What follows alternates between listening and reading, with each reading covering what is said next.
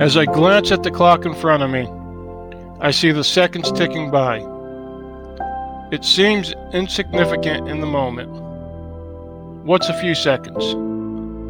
And in the grand plan of life, a few seconds will not change the course of a life. But string together a few seconds, and then a few more, and then a few more.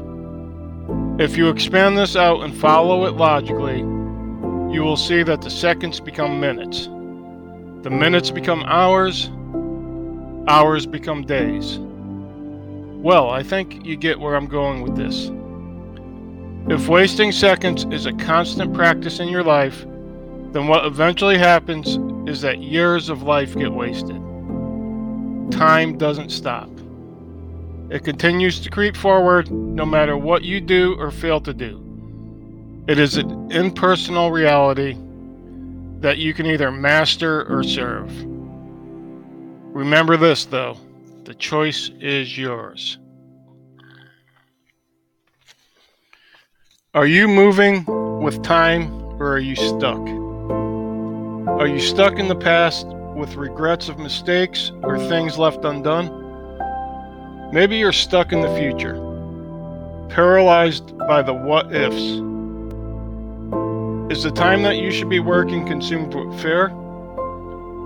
Are you stuck in the present without clear direction?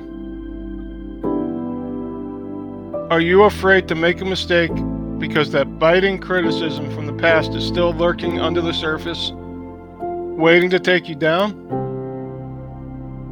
Make a choice. Get unstuck. Now.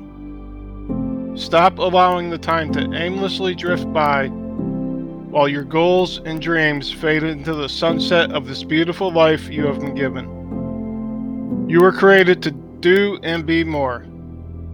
Take hold of that truth, embrace it, and learn to recognize the wasted time, and most importantly, do something about it.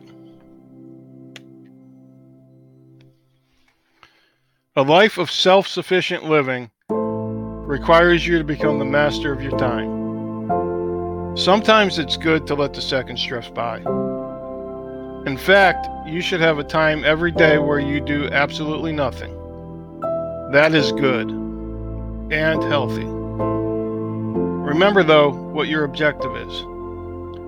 You are trying to break free from the chains of a lost and dying world. You are learning to set yourself apart from the masses.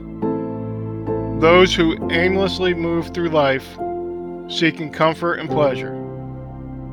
You are seeking to dismiss society as your source of dependence and turn towards God. The only way to do this is to become an efficient user of the hours in front of you. Get unstuck. Do something now.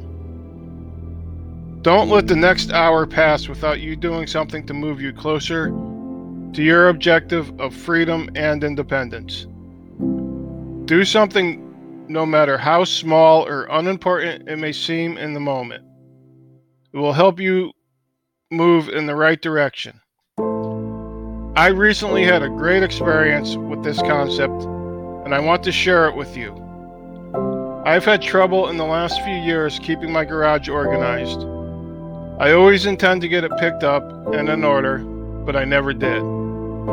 I watched the clock tick by, unwilling to take action. I carried this seemingly unimportant burden with me, not realizing what it was doing to my God given destiny. I was very frustrated with my inability to take action. Then, after listening to a podcast about a relevant topic, I decided to go out to the garage and put a screwdriver away. It felt good. I began to pick two things that I could do in the garage each day to move me closer to the objective.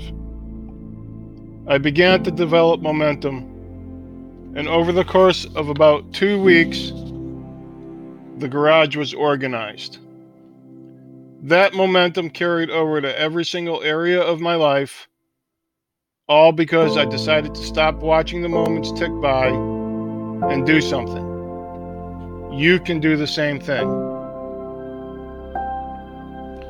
What will you commit to right now? Now will be gone before you know it. Your chance to do something will fade into the past. What's your something? What's your screwdriver? Time will continue to creep forward no matter what you do or fail to do. It is an impersonal reality that you can either master or serve. Remember this though the choice is yours. Don't let time pass without you doing something to move you closer to your objective of freedom and independence. Thank you for joining me at Renewed to Win. Remember, maybe everything you have ever believed doesn't actually matter to what is truly real.